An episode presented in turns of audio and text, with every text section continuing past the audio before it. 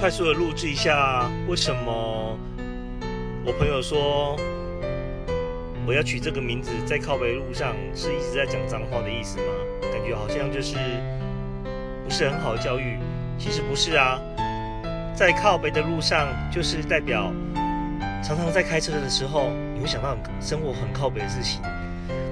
然后再加上林北是有两个小孩子的爸爸，更多事情可以讲。然后有关教育、有关观点，非常多事情都可以让我去讲，所以我才取名了叫“在靠背路上”。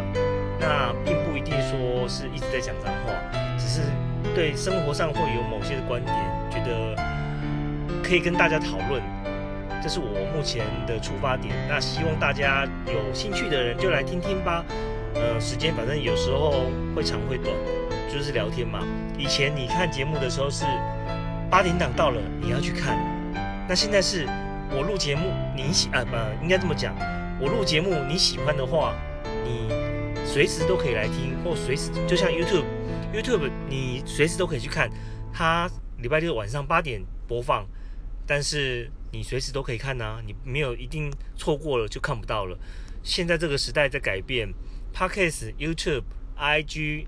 F B F B 已经我觉得差不多可以淘汰了，好，然后我觉得在靠北路上是我第一次用录音的方式可以去分享自己的想法，那有没有人听？老实讲，我觉得像那个上发条俱乐部的发条老爸他讲的一样，我讲我的爱不爱听，那就是你家事喽，你要不要听都可以，那有兴趣的就留言，大家来讨论，我觉得这也没什么，来聊聊天。